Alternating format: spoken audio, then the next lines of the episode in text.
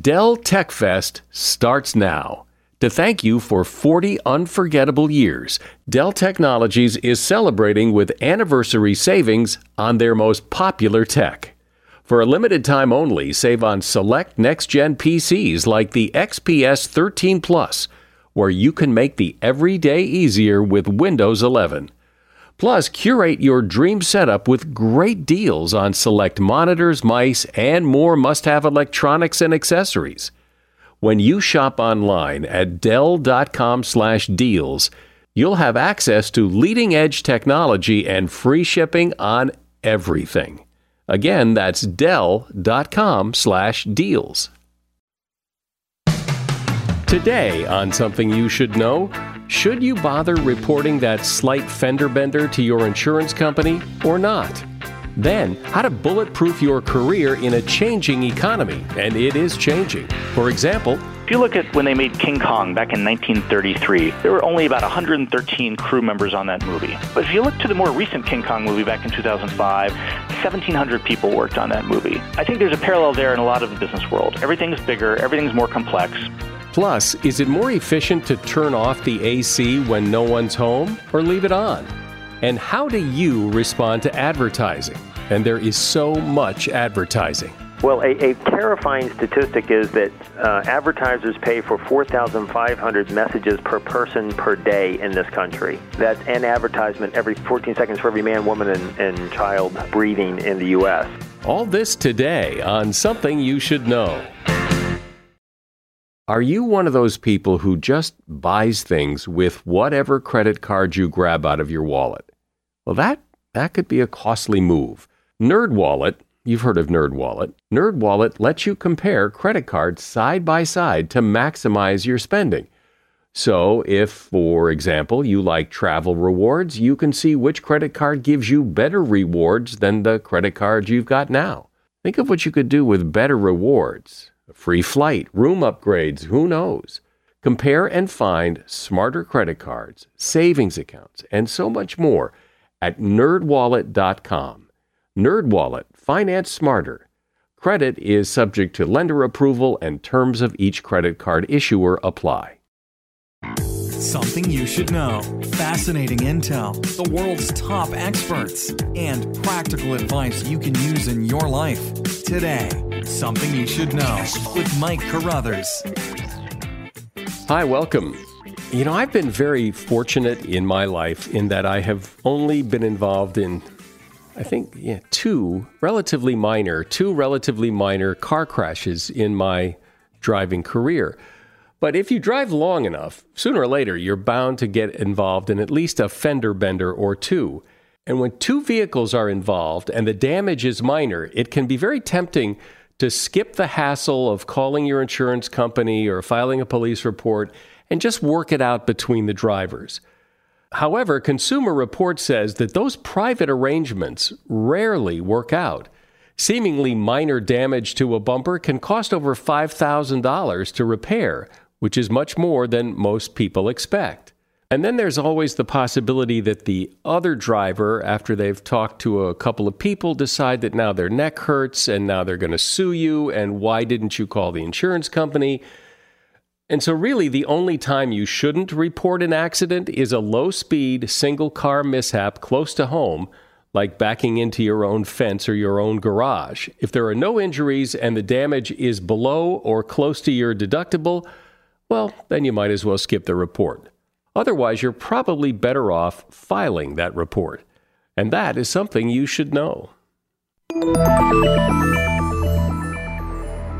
Whatever job you have now, whatever industry you work in now, those things are very likely to change, and change soon. You probably won't have the same job or be in the same industry five, six, seven years from now because things are changing so quickly. I know many people who, for example, work in the radio business, where I spent a big part of my career, and they're now struggling to find something else to do because the radio industry is shrinking. And so are a lot of other industries. Yet new industries are growing, and your ability to navigate all this will determine how successful you ultimately are in your career. So, how do you do it? Well, here with some very insightful answers is Neil Irwin. Neil is a senior economic correspondent at the New York Times and author of the book How to Win in a Winner Take All World. Hi, Neil. Hi, Michael. Thanks for having me. So, anyone who works knows that things are shifting, that there's an instability, and not necessarily all in a bad way, but industries and companies seem to be changing faster and faster and people are having to make sure they keep up like never before, right? Yeah, I think we all know that this old world where you start a job when you're in your 20s and you keep your nose to the grindstone and work hard and and uh, can just rise through the ranks and stay that organization for 30 years, uh, that doesn't exist anymore. Uh, business today, it's so fast changing. The entire business model around major industries is shifting beneath our feet, uh, and I think the goal for all of us is to have a durable career even against that backdrop, even when things are changing all the time. Is this perception that things are changing very quickly, that industries are coming and going at this incredibly fast pace, is this perception real? Because other industries in the past have come and gone, and people have adjusted to that. The horse and buggy disappeared, the automobile showed up. You know, there used to be a guy that delivered ice to your house. Uh, he doesn't do that anymore. So there, there are industries that have come and gone. Is the pace picking up? So it's always been the case that there's change. You know, the nature of a capitalist economy is that there's going to be businesses that succeed and others that fail. I think there was something that existed in the in the 20th century where if you joined a, a big successful company, uh, you really could just kind of keep your nose clean and, and stay there for a long time. Um, and you know, there there are still organizations where you can stay for a long time. I'm not saying that's gone away. What I am describing is a major shift in the economy that's happened in which these large dominant companies are more powerful than ever, uh, bigger drivers of employment and wages than ever. And I believe there's a very specific way you can become the person who can succeed in those types of organizations that's different from what that looked like in the 20th century or, or before. So describe that shift everything is digital these days. Essentially, every industry is a software industry in some ways. So if you go to banking or you go to uh, retail, you go to healthcare, more and more of the terms of competition are around who has the best algorithms, the best software. You know, when I choose a bank, I'm partly deciding who has the best mobile app, who has the most ATM machines. And that shift makes uh, the, the very structure of these industries different than it used to be. And that implies different ways of working. You have to be more able to work in, in teams that involve people with very different technical skills. You have to have more adaptability and willingness to change as the business models change. And that's what I, I think is the crucial thing if you want to have a durable career, not just for the next few years, but for the next few decades. So, since industries are changing the way they do business, how do we as individuals need to change? you know, it used to be there was a career ladder. You started as a junior person and you got better and better at that job, and then you would eventually, you know, oversee other people who did that same thing uh, in a very linear way. I think the key now is to think of it as a lattice. Uh, you start with one technical specialty, whether you're in, you know, you might be in finance or you might be in customer service or strategy or whatever it might be. Um, and then as you go, you don't just get better and better at that one thing. You gain experiences across different types of functional areas. You become the person who yeah, you know some software engineering, you know some finance, you know some marketing, you know some strategy. You see better and better how these modern products that involve lots of software, lots of technological complexity, how they fit together. You need to understand how the pieces fit together. I call it being a glue person, somebody who can work on a team and speak the different languages of these different advanced skills and make sure that the whole is greater than the sum of its parts. Can you give me an example of an industry and how that industry has changed which would then require that the people in that industry also have changed. I'm fascinated by the movie business, right? This is a, in some ways, a kind of metaphor for what's happened in the business world as a whole. So if you look at when they made King Kong back in 1933, there were only about 113 crew members on that movie. Then in the 1970s, they made another King Kong movie, about the same size crew, same basic, you know, you had people doing effects, people doing sound, all that type of stuff.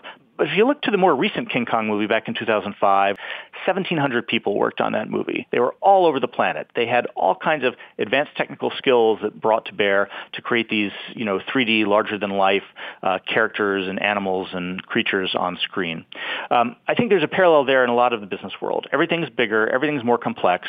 So I, I went to New Zealand to a place called Weta Digital, which is one of these digital effects studios that made the King Kong movie and Lord of the Rings and Avatar and a bunch of other things in that vein. I met a guy named Marco Revelant, and uh, Marco's an Italian guy who is kind of the classic example of this glue person I'm talking about. And what Marco is, he's a modeler, but he also knows how the software engineers work. So when they have to build a tool to enable him to, to work on the fur of King Kong or work on these re- uh, recent Planet of the Apes movies, he knows how to work with the software engineers to develop the tools that enables him to do that. He was literally the guy who groomed King Kong. Um, and uh, at the same time, he can deal with the artists. He knows how to communicate with the directors, the visual artists who are trying to create these company, these uh, characters out of whole cloth. Um, and seeing the connection between these hardcore coders who uh, don't really speak the artistic language and these artists who don't certainly don't speak the, the coders language enables them to create products that make great movies. And I think you see that across all kinds of products. You see that in all these different industries that might not be movies, but might be a, a great app that you use, or might be uh, you know a great retail product or a great financial product. And and I think there's a real lesson there that you want to be like Marco. You want to be the person who is not afraid of uh, of people with different different kinds of expertise than you and can help be the glue that pulls those teams together. Is this true, do you think, for jobs and industries that, that seemingly don't change all that much? Or is this very much a high techy, algorithmy kind of uh, strategy you're talking about? I think what we're seeing is even industries that on their surface don't seem to change very much, uh, there's a lot of change happening beneath the surface. And, uh, you know, the, some examples of that are, are, retail. All right. So if you go into a store today, it might look the same as it did uh, 20 years ago, 50 years ago. But beneath the surface, retailers are having to be much more sophisticated about, you know, what they call omni-channel uh, uh, services, where they're all competing with Amazon. They're all trying to have the best ability to create, put the inventory in front of you that you want to buy uh, to make sure their shelves are stocked, to make sure that they're providing the best possible customer service, to make sure they have the best mobile app. So even industries that seem static are actually changing in ways that are pretty fundamental. So, but when you say, uh, you know, you have to be adaptable and you have to be a glue person, what does that look like in a much more granular way? So, you do what differently today than you did yesterday if you adopt that idea? Well, I'll give you an example from my industry. So I'm a newspaper reporter, right? When I started 20 years ago in this business, all you had to do if you were a newspaper reporter, you write a story, you feed it into one end of an assembly line, an editor edits it, they move it up to the pre-press and the printing plants, and they, you know, publish it on paper, deliver it to everybody's door. Now, if you go to, you know, where I work, which is the New York Times, what you see is a bunch of glassed-in conference rooms where people with really different skills are working on creating new products. So there might be a traditional word person like me, a writer. You might see graphic artists. You might see software engineers. You might see business side people trying to figure out how these products are going to work and you know who's going to pay for them. Um, you you have these uh, groups of people who work together to create products that are really valuable in a digital world, and every one of them has different skills. But what's crucial is that the people who succeed are able to communicate and collaborate with those people with different skills. If I'm working with a software engineer, I don't know how to program. I can't program a, you know, create a, an interactive feature or something, but I can work well with them to make that a reality and share what my expertise has to bear. If you can't do that, you're not able to do the job in these organizations that dominate our modern economy. And when you say you can do that, how do you do that? How did you do that? I think the key is at every step of the way, you look for opportunities to, to broaden your experience as you're going through your career. It's not a simple matter of taking this class or this training thing. It's a mindset. It's an entire mindset around uh, at every step of the way, you're saying, what is an experience I can have within this job that will allow me to work with people with different skills, cultivate my understanding of their world, and in turn enrich what I do. And uh, I think that's the difference from an earlier era is you have to be very deliberate, very focused on making sure each job is stretching yourself laterally in terms of different specialty, uh, d- different functional specialties, not just vertically in terms of getting promoted and, and having a more impressive title. I'm speaking today with Neil Irwin. He's a senior economic correspondent at the New York Times and author of the book How to Win in a Winner Take All World. Always find what you love and love what you find at Total Wine and More. With so many great bottles to choose from at the lowest price, it's easy to find your favorite Cabernet or Chardonnay. Or maybe you're more of a whiskey drinker. One of their single barrel bourbons is sure to please. With a little help from one of their friendly guides, find the perfect bottle that's just right for you. Hosting friends or family and don't have time to shop in store? No problem.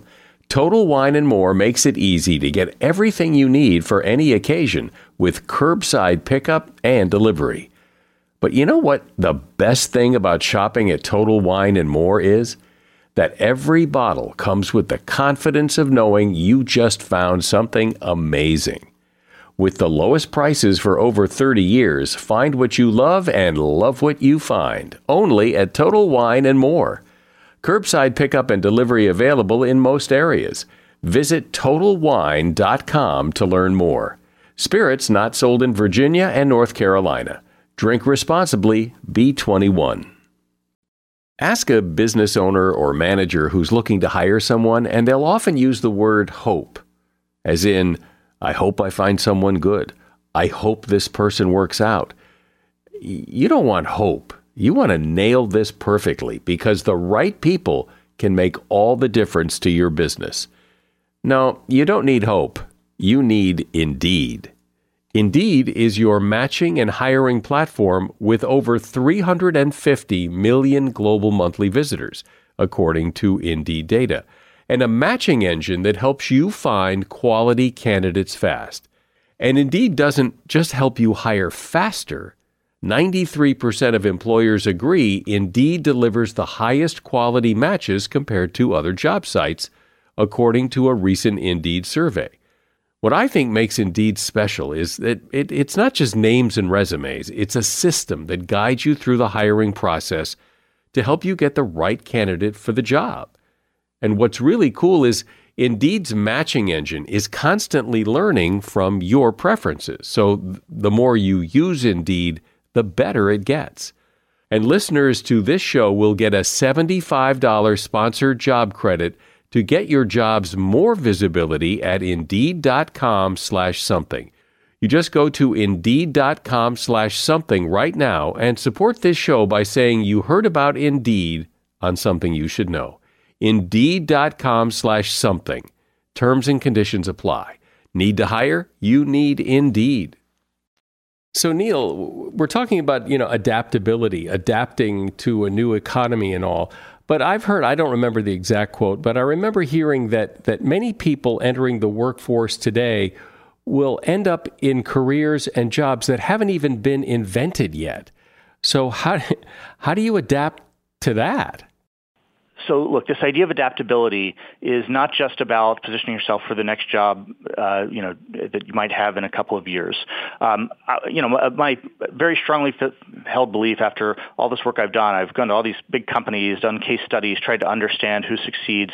Um, what drives it is the ability to cultivate ad- adaptability. And, you know, I think when we're growing up, we always tend to do whatever we're good at. So if you're good at a certain sport, you keep doing it because you get those positive rewards and you get a big slap on the back back.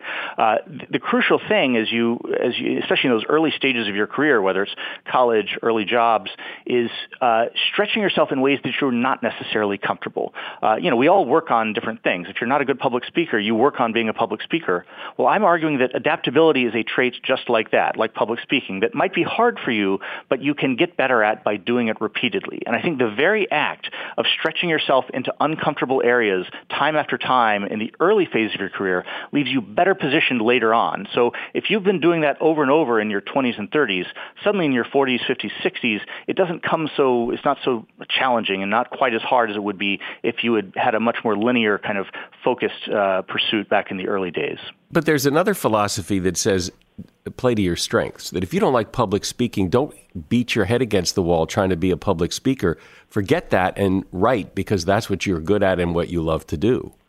Yeah, I, I understand that impulse, and I, I and look, it, there, this world does require deep technical expertise. It's not like you can just be a jack of all trades, master of none. I, I certainly am, am not arguing that you should just flit around from one thing to another all the time. What I am saying is that uh, the narrower your focus, the less likely you are to be that person who can adapt, as you say, as the entire nature of work, the nature of what a, what the jobs of the future might be, change. Uh, the more uh, focused on a single thing you are, even as again, it comes very naturally. We all like to do what we're good at. Uh, the more hemmed in and the more limited you're going to be in your your ability to adapt as the entire economy, the entire world of work changes further. Well, it is different in the sense that before, if you wanted to be a jeweler or a banker, well, you go learn how to do that. You, you don't really go outside the lines too much. But what you're saying is that in today's economy, you really must go outside the lines. Yeah, so those are two great examples. If you want to be a jeweler, well, a lot of the momentum happening in the jewelry business these days is different uh, online sellers of jewelry that are reinventing the business model of what it means to sell diamond rings. If you look at banking, the terms of competition in the banking industry are more and more around who has the best data analytics, the best capacity to uh, not just make an individual loan decision. You're not a loan officer sitting there deciding, I, I like you, I'm going to make you a loan. It's designing the systems that make those decisions millions and millions of times over and over over on how much lending to extend to, to this person or that person. Um, and, and adapting to that changing structure of those industries is what's crucial if you really want to have that career in the 21st century. There is this fascinating element in almost everyone's career. If you talk to anybody who's successful, and have them tell the story of how they got to where they are. There's always at least one moment of total serendipity, luck. They met a guy who knew a guy. They sat next to somebody on the plane that changed their the course of their career and their success. Does this play into that?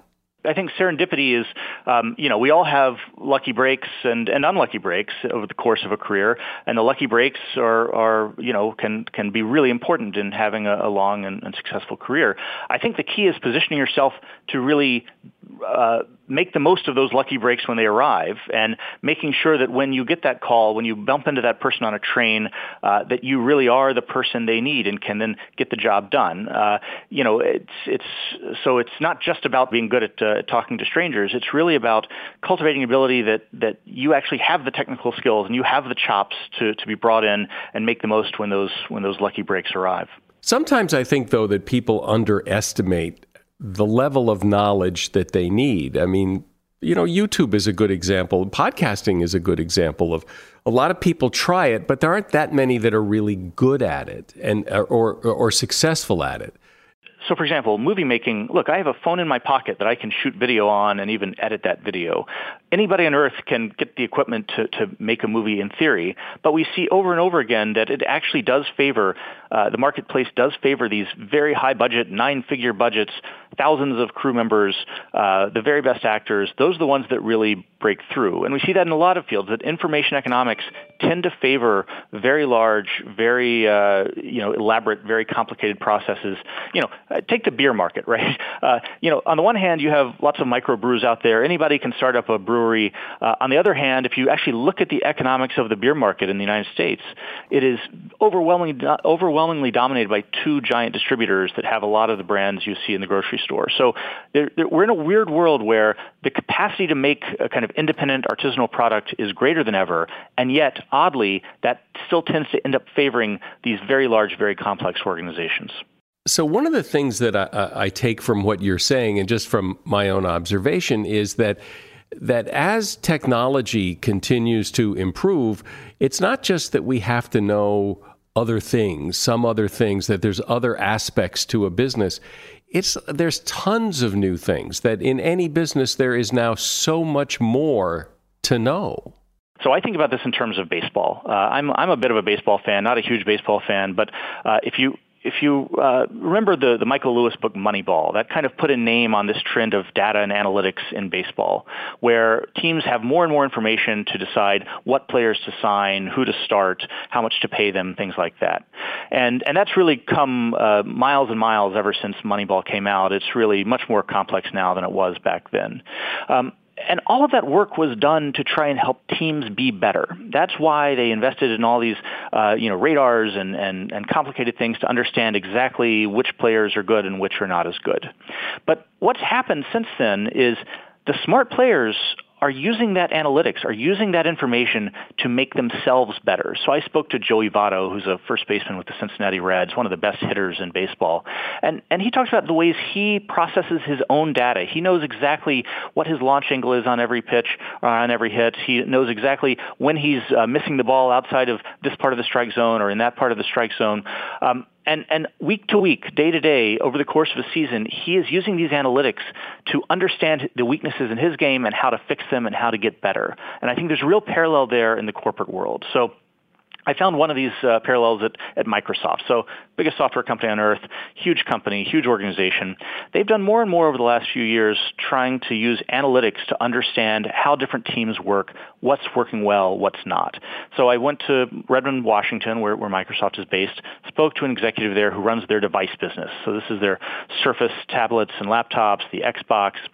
And he had a problem because he had a situation where his 700 employees in their surveys, they were not happy with their work-life balance. They were unhappy. These are hard to hire engineers. If they start quitting for other companies, that would be really bad news. So he was trying to figure out what was going wrong. And he tried out some different hypotheses. Nothing seemed to check out. It wasn't like there were just a few bad bosses who were hard charging and making their employees miserable. It's not like it was just the employees who had to fly to China all the time who were unhappy. Um, nothing seemed to, to make any sense. So they worked with the, the analytics group at Microsoft to, to analyze uh, email and calendar patterns. They used the metadata to see, okay, how is this team different in how they use their time, how they communicate than other teams at Microsoft where people are happier? And, and they found a surprising thing on this particular team, they were spending way more time in these giant meetings. They were spending an average of 27 hours a week in meetings with lots of people in them. And what they concluded is the reason people were unhappy with their work-life balance is because they spent their whole workday in these giant meetings not getting their work done. And then people had to get catch up on things and do individual work in the evenings and on the weekends. So they had fewer meetings and they and they fixed the problem. But I think this is a great example of how we can all be the equivalent of, of Joey Votto of the Cincinnati Reds. We're using the data that's available to us to make ourselves better at our jobs. And I think that's just a powerful lesson that all of us need to, to internalize and become just avid consumers of analytics that tell us how we are effective, where we're ineffective, how we can fix it. And it certainly seems as if there is no industry that's immune from these changes, really, and everyone is going to have to keep up in order to compete. Uh, Neil Irwin's been my guest. He is a senior economic correspondent at the New York Times, and his book is How to Win in a Winner Take All World. You'll find a link to his book in the show notes. Thanks, Neil. Sure. Thanks for having me. No matter what moves you made last year, TurboTax experts make them count. Did you maybe buy a second property to rent out? That's a move. Did you go back to school to get your degree? That too is a move a smart move. Did you commute to work across state lines? You see, that's a move. Did you relocate for a fresh start? Well, that's the definition of a move. Maybe you moved into a house boat instead of a house house. Or perhaps you crushed it in the stock market in 2023. TurboTax experts make all your moves count, getting you every credit and deduction you deserve filing with 100% accuracy, and getting your max refund guaranteed. Switch to TurboTax, make your moves, and they will make them count. See guarantee details at turbotax.com/guarantees. Experts only available with TurboTax Live. Hey, I'm Ryan Reynolds. Recently, I asked Mint Mobile's legal team if big wireless companies are allowed to raise prices due to inflation. They said yes. And then when I asked if raising prices technically violates those onerous two-year contracts, they said, "What the f*** are you talking about? You insane Hollywood ass." So to recap, we're cutting the price of Mint Unlimited from $30 a month to just $15 a month. Give it a try at mintmobile.com slash switch. $45 up front for three months plus taxes and fees. Promoting for new customers for limited time. Unlimited more than 40 gigabytes per month. Slows. Full terms at mintmobile.com. As you have no doubt noticed, some advertising seems to work. Some seems to work really well, but a lot of advertising fails. So, with all the thousands of advertising and marketing messages you're exposed to, why is it you respond to some of that advertising, but not to other advertising? Well, it may have a lot to do with human behavior, behavior that a lot of advertising people don't understand. That's according to Neil Martin, who has been examining this for a long time. He is a consultant and author of the book Habit The 95% of Behavior Marketers Ignore. Hey, Neil, welcome. So, start with the premise here of why so much advertising and marketing doesn't work. as a PhD in marketing, I was very frustrated with how much of marketing theory wasn't working in the real world. And when I uncovered this line of research from neuroscience that most of our behavior is unconscious, it explained a lot of what I had discovered in terms of why satisfied customers leave, why most new products fail, and why it's very hard to translate advertising into revenues. Which so often happens, and that and that's one of the criticisms of so much advertising is that it costs more to create and buy the advertising than the company ever makes back in in dollars because it's so ineffective. Well, a, a terrifying statistic is that uh, advertisers pay for 4,500 messages per person per day in this country. That's an advertisement every 14 second, uh, every 14 seconds for every man, woman, and, and child, you know, breathing in the U.S.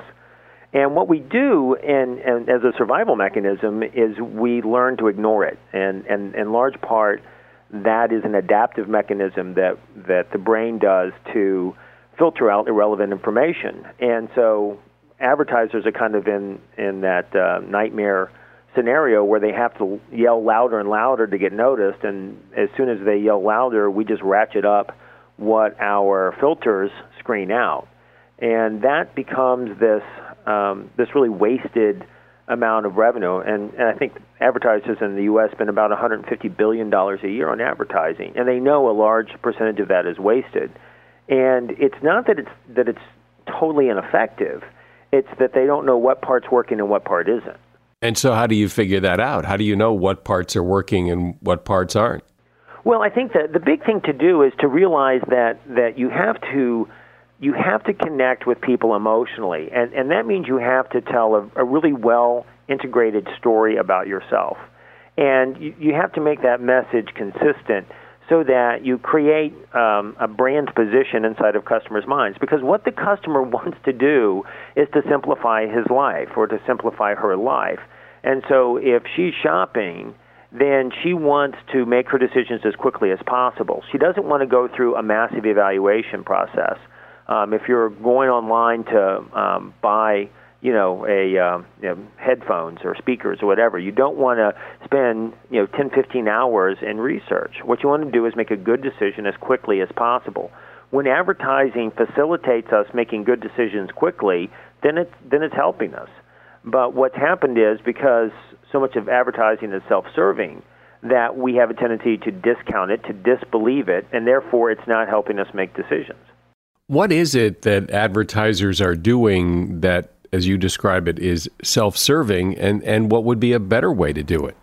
Well, the, the big thing is to recognize that word of mouth is much more powerful than advertising because if, if I tell somebody this is a good movie, I don't get anything if they go to it. So obviously, if, if you're trying to sell me something, you're going to derive revenue. So that's what's in it for you, but what's in it for me? When an advertisement actually helps me by educating me to be to make a better decision, so, uh, you know, the way an advertiser can do this is to say, I'm not the best, you know, I'm not the best insurance company for everybody, but if you are, you know, a young couple just starting out, we're the perfect company for you. Because what you've just done is you've just told lots of people, don't waste your time coming to me. So you're helping me. You're saying, don't waste your time on me. I'm not for you. But then you're also creating credibility with that young couple because you're saying, I have designed a package just for where you are in life. And that's where I think that a lot of companies don't ever want to say no to customers because they don't want to lose potential sales. But those companies that recognize and develop the discipline to say, you know, these are the customers we serve well, these are going to be our customers, and to focus on serving those well as opposed to trying to serve a lot of people um, not so well. Well, if what you say is true, why do you suppose there is so much misinformation then within the advertising and marketing community about what works and what doesn't work? The problem is that a lot of marketing theory, which came out of the 1960s, was based on a misunderstanding of how people really make decisions. And I had, you know, the privilege of working with some of these, you know, pioneers, and and they were doing the best they could at that time with what, with kind of the very beginnings of cognitive science. But what we've learned in the last 15 years about the way the brain works is really revolutionary and, and eclipses everything we knew before. With the whole idea of, of understanding that what you're trying to do is to work with the unconscious mind of the customer because that's the part of the mind that's making most of the decisions. But what does all this have to do with habit? I mean, that's the name of your book, Habit, but I, I, I'm not seeing the connection yet. Well, that's the thing about it is that when you look at, at this idea of, of habits, what you discover, and, and out of pioneering work from uh, MIT and some people at UCLA and Duke who, who uh, uh, spent some time with me, um, is that there's a part of your brain that that develops habits. And you can think about it like getting in your car, fastening your seatbelt, backing out of the driveway, making coffee, all of the daily routine things that you do that are so automatic they don't require conscious intervention. I mean, you've you've driven down the road at some point and not been able to remember the last five miles you drove, right? And you kind of go, how did I do that? How did I how did I navigate this car five miles with no you know, with no conscious intervention? But that's the norm. That's the way you shop. That's the way you do most things, and and that we're not aware of it because you know our conscious brain can't access those processes. And there's a part of your brain in the limbic region that develops these habits. And once a habit is is encoded, it's much more powerful than your intentions. That's why most of us are overweight. I think 60% of Americans are overweight. And if you go up to ask them, they say, "Oh yeah, I want to lose weight," but they don't. And some people think they're weak and they're bad and all these other kind of things. But the reality is, they are, you know, really under the sway of these very powerful unconscious habits that, you know, is operating faster and quicker than their conscious brain is even aware. But some people do break out of those habits and they do lose weight. Well, and that's the key. I mean, that when you look at how do you do that, and, and, and a large part of this is to understand that when you create a habit, you're strengthening these neural connections in these very in these very powerful places in your brain. And once those connections are set, they don't go away. So if you don't reinforce it, it can become dormant. It's like a, a somebody who's quit smoking uh, and then maybe two or three years that just there's just something happens and they just reach for a cigarette. And if they start that smoking again, they are right back in that throes of that addiction. So the way to realize, you know, how do I change a habit is to recognize that you have to overlay another habit on top of the old one, and that has to become stronger. And and so if you're trying to lose weight or if you're trying to, you know, if you're if, if trying to break through a competitor's hold on a market, what you have to do is to really start working first with the conscious mind to say, say this is what I'm trying to do. And then you have to proactively start developing the same kinds of habits which are formed through repetition over time. And, um, you know, so one, one example for the losing weight thing as a metaphor for the business side of this.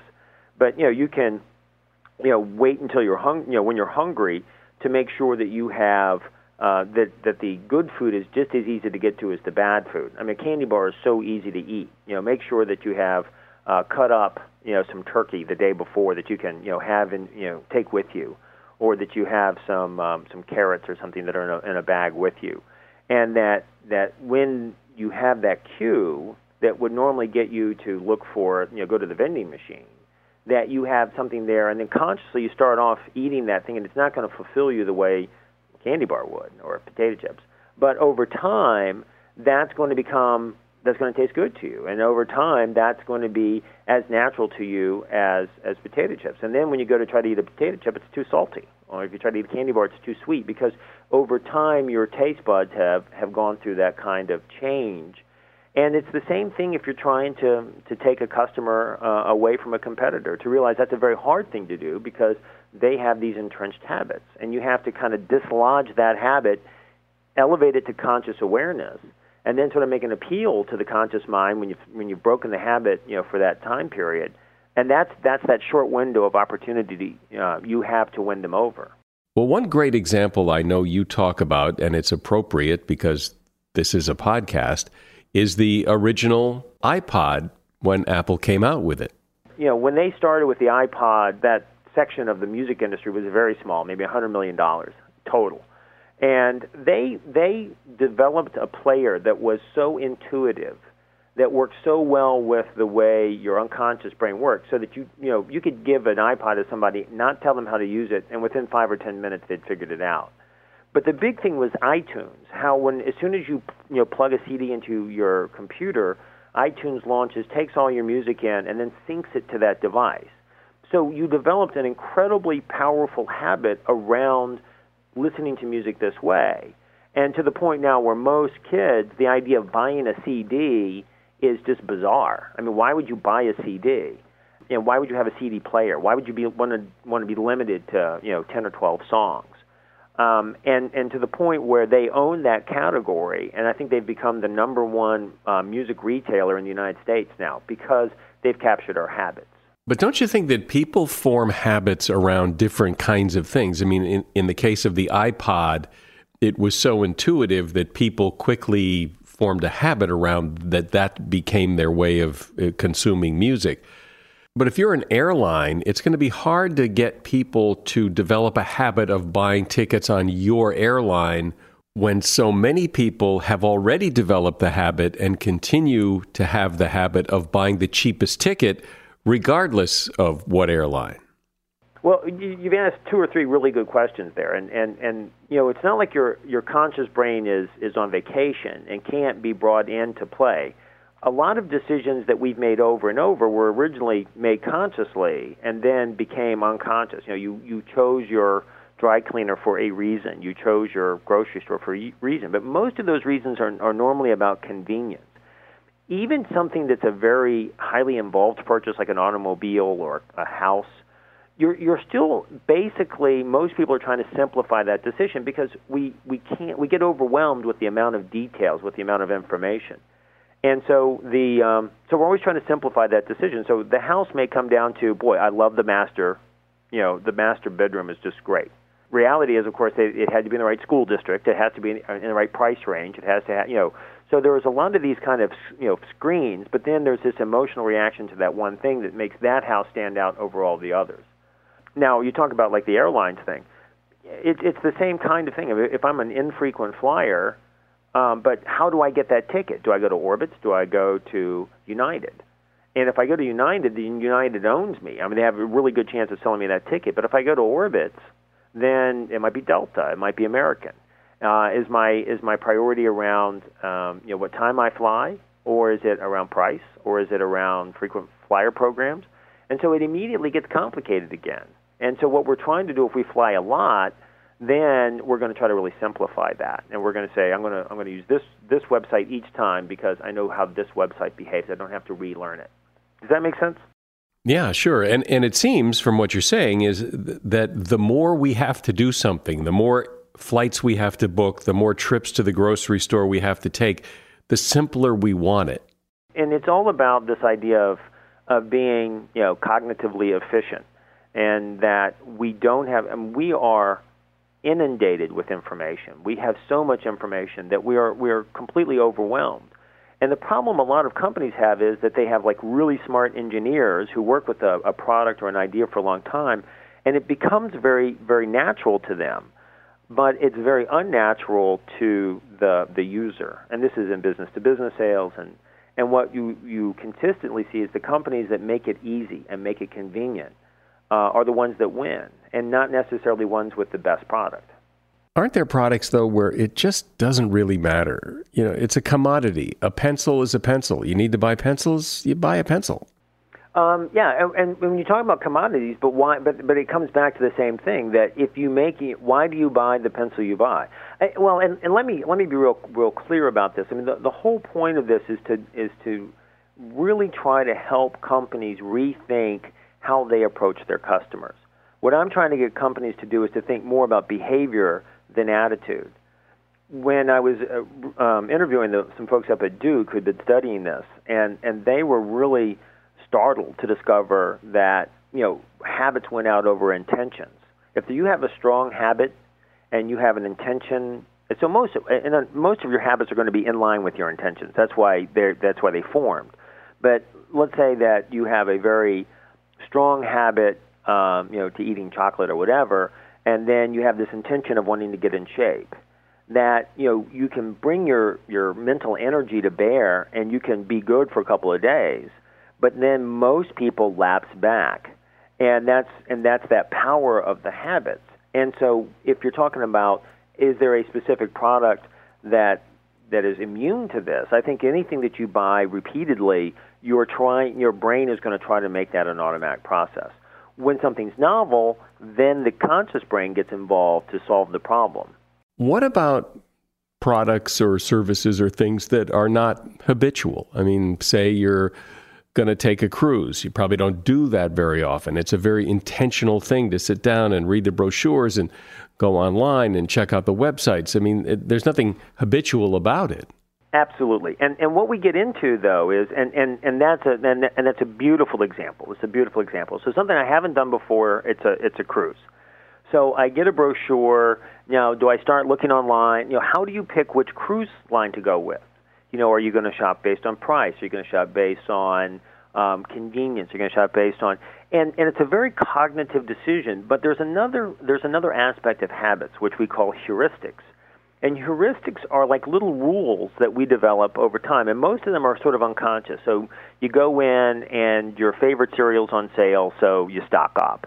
You know, you go in. I, I, I shop at a grocery store that has these little you know sale yellow sale stickers under things and I sort of you know shop the store based on those yellow stickers because it could be a huge you know price difference. Now it's not like can I not afford a five dollar box of cereal, but the cereal manufacturer has trained me that I should only buy their cereal when it's on sale because it's on sale for like three dollars. So it's a huge savings. And so that's the whole idea of developing this rule in your brain. So when you come to something that's novel, like a cruise, it doesn't mean that you you're not using some of your heuristics. So you may look at like the different prices for um, the size of rooms. So uh, you know you have a cabin, then you have a cabin that has a window, then you have a cabin that has a porch, and then you have a cabin that's you know got a suite all the way up. And and so most of us kind of have, if we look at like five choices, you know, some of us are going to say I'm going to pick the third, you know, the third most expensive one because that's the one where I'm probably going to get most of what I really want without the stuff that just makes it too expensive. While other people would go, you know what, I'm not going to spend that much time in my stateroom or you know doing whatever, so I'm going to get the cheapest one, and then and and and they'll just think about a price rule. And so it's not that that you're not your conscious brain's not involved, but that your conscious brain is still leaning on a lot of these unconscious rules that you've developed over the years to help you kind of deal with complexity. And since everybody has different rules and different criteria, if if you were someone who makes a product and you just say we're the best for everybody, you're missing the point. Absolutely. I mean, I, I think if if you create a position in somebody's mind that you're the best um, at what you do, I, I think that's fine as long as it's fairly narrowly focused. But to say like you know we're the best, yeah, you know you can think through like business hotels. Um, you know, why would you stay at Marriott versus Sheraton? Is it because the beds are more comfortable? You know, is it because you know over time it's basically you know if they've got hotels in my cities and I can kind of really simplify my my booking process. I know that website. Then you know I get on I, I get on their frequent point system, and you know and I just get locked in because I don't want to have to think about it every time I do it. Aren't there a lot of people though who really like variety. And so maybe you don't want to stay in the same hotel every time you go on business, even though you could. Maybe you want to go on a different cruise line just to see what they have to offer. And so trying to sell that person, it would seem, to come back to your cruise ship or come back to your hotel, that, that's a tough that's a tough sell. And it does seem like an awful lot of people like that variety when we look at variety, most of us are variety seeking about some things, but we're not all the time variety seeking. So, in other words, I may be out there, I, I, I really like dark chocolate. So, I, I might be really interested in trying out different things with dark chocolate. But, you know, I'm not, I'm, I'm have no interest in trying new coffee. I've got my coffee, I'm fine. I don't, I, I have, there's no, there's no novelty seeking in my coffee, you know, pursuit. The big thing to recognize is that when people do something which is a variety seeking thing, they very rarely make the thing that they're you know going after for variety into a habit. And so I may get a lot of people who will try something, but that doesn't mean I've been successful. I think the best example of this is Zima. Um, Zima had an unbelievably successful advertising campaign that you know got more than 50% of people who drank alcohol in the U.S. tried Zima once. Very few people tried it the second time. And so they were incredibly successful at, at getting us to try it, but horrible about making that into a routine purchase. Well, it's interesting how people think and how they make choices, and compare that to how marketers and advertisers think people think and make choices, and how sometimes that all comes together and sometimes it doesn't. Neale Martin has been my guest. He is a marketer, a consultant, and author of the book Habit The 95% of Behavior Marketers Ignore. And you will find a link to his book in the show notes. Thanks, Neil. I'll bet you've wondered whether or not you should turn off your air conditioner when you leave the house or leave it running. If the house gets hot, then the AC has to work really hard later on to cool it back down. So maybe it's better to keep the temperature constant all day long, even though no one's home. Well, apparently, that's not true. Apparently, the most efficient course of action is to turn it off when you leave the house. It may seem like a waste of energy, but it actually saves you a fair amount of money. It also helps your air conditioner work more efficiently according to the American Council for an Energy Efficient Economy. Air conditioning systems run most efficiently when they're running at full speed, rather than running for short periods of time at a less powerful speed to maintain a constant temperature all day long. They're also better able to dehumidify your house when they're running full blast. And that is something you should know. And now that you've heard this episode of the podcast, if you found it interesting, helpful, or insightful, please share it with a friend. I'm Mike Carruthers. Thanks for listening today to Something You Should Know. No matter what moves you made last year, TurboTax experts make them count. Did you maybe buy a second property to rent out? That's a move. Did you go back to school to get your degree? That too is a move, a smart move.